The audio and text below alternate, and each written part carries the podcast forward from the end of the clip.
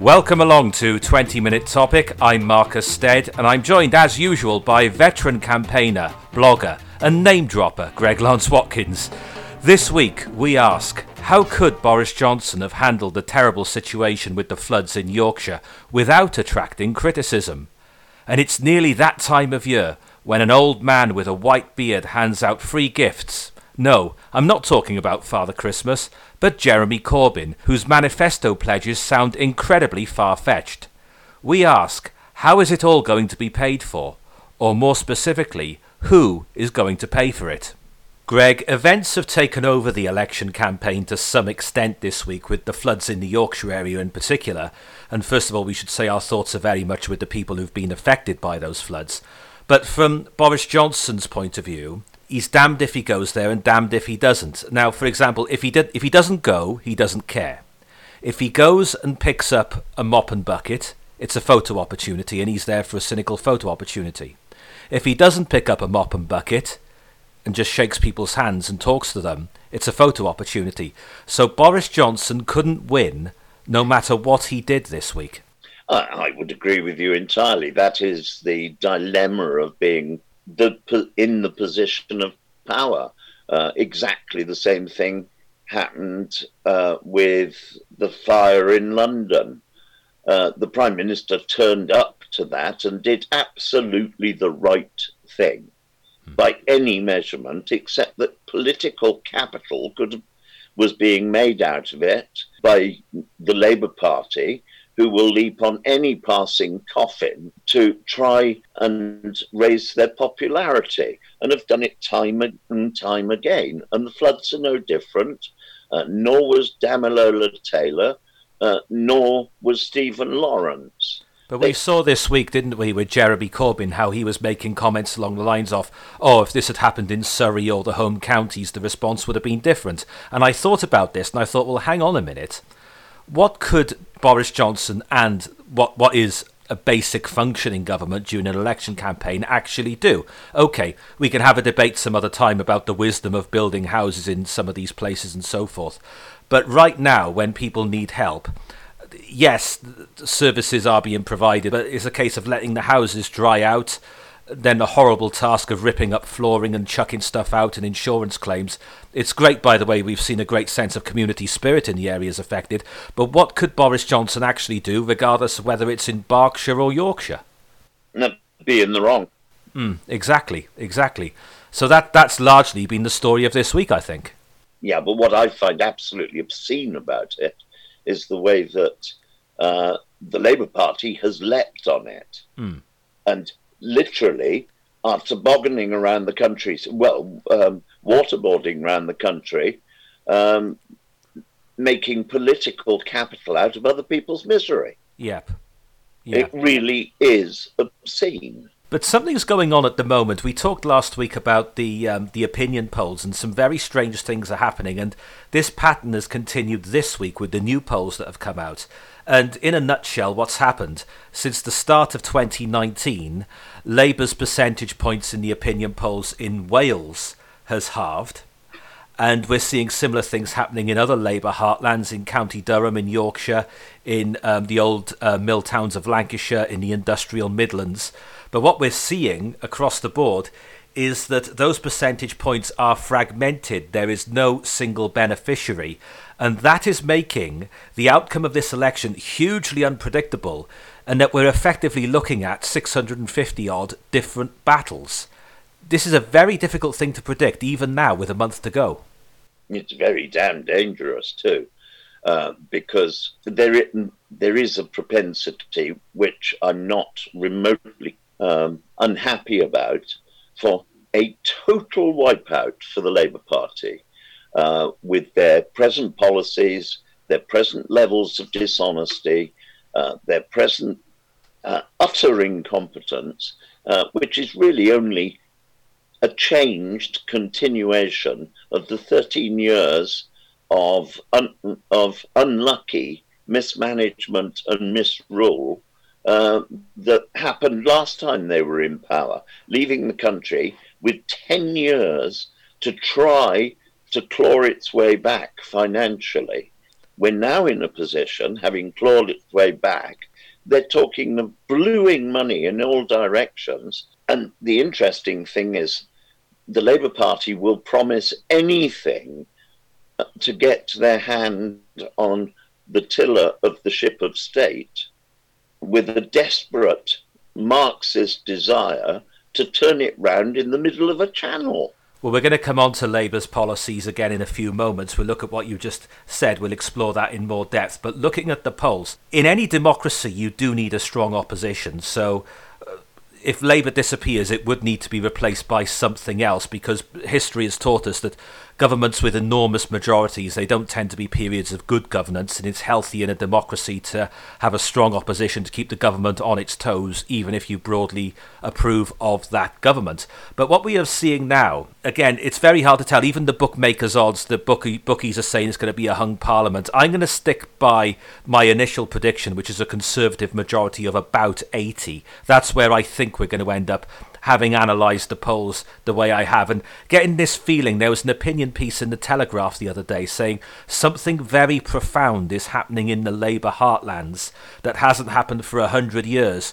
The way the Labour Party rose a hundred years ago in the immediate aftermath of World War One, when when they won seats which were once mainly Liberal seats something just as profound is happening now. But what I don't know, and I'm interested to get your thoughts on this, is who is benefiting from it? Because that's the one thing the polls are not telling us. I think what we could end up with, I don't know how you feel about this, but I think what we could end up with is a vote fragmented. So those, those let's say there's 20 opinion poll points that have left Labour and gone elsewhere. Maybe seven or eight of them have gone to the Brexit Party. Maybe seven or eight have gone to the Liberal Democrats. Maybe three or four have gone to uh, another party or an independent candidate, what have you. What could well happen is with the vote fragmented, is that conservative candidates could get through the middle on that. It's not inconceivable that in some traditionally working class Labour areas, they could potentially end up with a conservative MP. Well, as I've said, um, Labour wipeout. I believe that there's only one party that is in a position to seriously take advantage of that, and that is the Tory party. But the, the only fear I have there is that all four of the parties are turning it five, even if you include um, the lunatic fringe in Scotland. All five of them are not political parties, they are cult followers. Uh, I think this is very dangerous. What? I've got a feeling there will be a very high number of people who don't vote because what's the point when you do vote and get a 17.4 million voters? They just ignore you. What do I mean by cult followers? We have the Johnson cult. Now, who are the other people of note in the Tory party to the man in the street? Well, let me say we this. Have... Let me say this. I was born in 1983. Now, I'm a political anorak. I'm not typical by any means, but I can name you quite a few members of Harold Wilson's government, whether I agree with them or don't. Roy Jenkins, Tony Benn, Shirley Williams, David Owen, Michael Foot. I could go on. You think now, how many of the Conservative front bench, or indeed the Labour front bench, are anything like household names to the same extent? None. Exactly. And if you go to the Labour Party, they call it a front, be- front bench, um, but the need for a bench amounts to one deck chair. Well, let's talk more about the Labour Party then, because there's something I want people to think about here, and it's this. If you don't share mine and Greg's views on Brexit and you voted Remain, and if you were given the chance, you would do so again, I think there's something people of that mindset need to think about now, and it's this. What do you like less? Brexit or a Corbyn government? Because You may not like Brexit and you may think it's fraught with risk and you may think it'll be a bad thing for this country. But if you vote for Labour or anybody other than the Conservatives, you could be paving the way for a Corbyn government that, as we're going to discuss in a moment, its economic plans are lunacy and Marxist, if not very close to Marxist. So I would urge people to think about that if you are still of the Remain mindset. What do you fear more, Brexit or a Corbyn government? There's one question I always ask myself. Now, I have lived in numerous different countries. I've seen very different styles of government, uh, from uh, the government of Lee Kuan Yew hmm. in Singapore um, to uh, the apartheid government of South Africa, um, to the American government, um, to the so called democracy um, of Venezuela, uh, where where there are police on were police on every street corner, heavily armed, and that was 30 years ago, um, to what was effectively a dictatorship in in Brazil, where I happened to be there during a Brazilian election, and it was one long party. Um, so I've got a fair amount to compare it with. And our government at the moment, realistically, the Tory party has one rather dodgy individual, and I cannot put Johnson in any other bracket, uh, with not a tremendous understanding of European politics, or it would seem not much of an understanding of British politics. And we've had that for quite some time with the Tory party, who have just not understood the European Union, their part in it, or their responsibilities in it. Uh, we have a Labour Party as the um, second most powerful, and realistically, there isn't anybody to make a cabinet out of. You, would be hard pressed to make a matchbox out of anyone in the Labour Party. And I would ask people to ask themselves, put themselves in a scenario where um, they happen to own a nice house uh, with a couple of acres of land. They have a, a 15 year old daughter, a 12 year old son, a lot of money, a couple of horses uh, for the children, and um, a couple of dogs, probably a fairly flash BMW, um, plus um, maybe a Land Rover, and a house servant, and they're having a weekend party of friends, and then because it's their wedding anniversary, uh, they're going on a fortnight skiing holiday, leaving one of those friends to look after the house with access to the bank account in case there's need, need etc., to be responsible for the children for a fortnight. Now, can you look down the front bench of the Tory party and actually name somebody that you wouldn't be prepared to have do that job? Now I challenge you to look down the front bench of the Labour Party and find anybody you would be prepared to leave to do that job, just as would you leave the leadership of Plaid to do it? Or the leadership of the SNP? Or would you leave the lunacy of the Lib Dems? Just who would you leave? Now, if you wouldn't trust your house with somebody for a fortnight and your children for a fortnight with somebody, why the hell would you vote for them? Let's talk more about Labour's policies then, because Christmas is coming up, and normally when a man with a big white beard makes you all sorts of nice promises and offers you things for free, people get excited by it. Little children get excited by it. But when that man is Jeremy Corbyn and is he's gradually revealing this Labour manifesto, not for the benefit of children, but apparently for the benefit of adults, it's quite frightening because he's promising all sorts of things for this word free broadband for everybody, but it won't be free because everything has to be paid for somewhere along the line by someone. So free broadband for everybody free adult education, X number of years of adult education available for all adults, free this, free that, uh, heavy borrowing to invest in infrastructure, and all this stuff he's been talking about. This is scary because all he's doing is he's going to indebt the country. And it'll be the future generations who end up footing the bill. And on top of that, he's talking now, oh, we're going to pay for it by asking Google and Facebook to pay their fair share of taxes. What he doesn't tell you is that whilst that might sound like a nice idea in theory, how much extra money would that actually yield in real terms? Would it be enough to make a substantial difference? because there are not enough substantially rich people in this country or rich corporations for it to make a substantial difference when you divide it between the 68 million of us and all these big projects he's start he's talking about getting involved in. And the other is you've always got to remember that wealth creators are a precious commodity.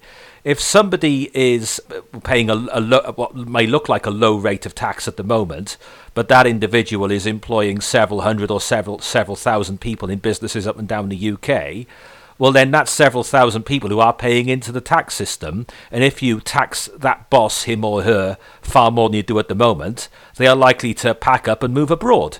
So, whilst it might sound nice in theory to tax the rich, my argument is there aren't enough of them, point one, for it to make a substantial difference. And point two, if they go abroad, that's thousands of people out of work. And that's something because I think Corbyn's politics is the politics of jealousy and envy anyway, that's something I don't think, well, he's either not really considered or doesn't seem to want to comprehend. I see his policies not so much as pol- a policy of jealousy and envy, but more noticeably, a policy of hate. They have nothing nice to say about anyone, even amongst the members of their own party. It's a backstabbing operation we noticed in the uh, Saturday debate, which a lot of people watched, they couldn't put forward a single solitary intelligent argument or point of view opposing the Tory party. So they turned the entire debate into being a vicious, duplicitous, ad hominem attack on Boris Johnson. This is the policy of Labour. Now let's look at free. You said somebody will have to pay for it. No, not somebody. It's not that mythological, why don't they pay for it? It is a case of you and I will have to pay for it. Or worse because still, our you, children. No, no, our no, children. Hang on. hang on. You and I will have to pay for it initially in that if you can raise, let us say, the 20 billion that is supposedly going to pay for somewhere in the region of between 100 and 180 billions worth of broadband over the next five years, not 20 billion. He's wildly underestimating that by conveniently leaving out all sorts of matters of cost and the fact that if it's provided so called free, there will be no income from it. So it will be a forever net drain. And if there is 20 or 40 billion to be raised in taxes from the likes of Facebook, Twitter, and um, Google and Amazon, if there is that money to be raised, that's absolutely wonderful if we can. Let's pay it to the NHS, to the prison service, to police, and to all the other things that are desperately in need of money highways, transport, education. You are actually stealing money from services that need money to provide broadband to buy votes. So why not just take the money and hand it out in packets of £70 a month uh, to everybody in the country, uh, which is roughly what people pay for broadband. Sorry, £70 a year. By doing that, you might as well just hand it out as cash and say, look, if you vote for me, I'll give you £100. You're going to steal it from where it would have gone otherwise anyway, so you might as well steal it and put it straight into the hands of buying votes. Uh, I, f- I find this cynical, I find it dishonest, I find it distasteful, and I f- find it utterly demeaning for democracy and the very principles of how we should be managing this country. And I'm afraid we're listening to uh, that politics of hate and envy uh, from Plaid we're listening to the same politics of hate and envy from the, the SNP, for whom, in fact, less people voted than voted to remain in the United Kingdom in the last referendum. One thing worth pointing out is that over the course of the last 20 years, the need for better and better and faster and faster broadband has become integral from a business point of view, but also in terms of how we live our daily lives. So the desire for broadband in every town, every city, every rural community in this country is desirable. And indeed, both the Conservative and Labour parties have made manifesto commitments in terms of that. But for Labour to say it'll be free of charge for everybody, bearing in mind how much it will cost in terms of infrastructure and upkeep and reinvestment in the network, their policy is just lunacy and sounds completely unsustainable. My thanks as always to Greg, and my thanks to you for listening. We'll be back again next week, and the first of the televised debates between Boris Johnson and Jeremy Corbyn will have taken place by then. That'll be on ITV next Tuesday evening. We'll be back next Sunday with another 20 minute topic. Thank you for listening. See you then.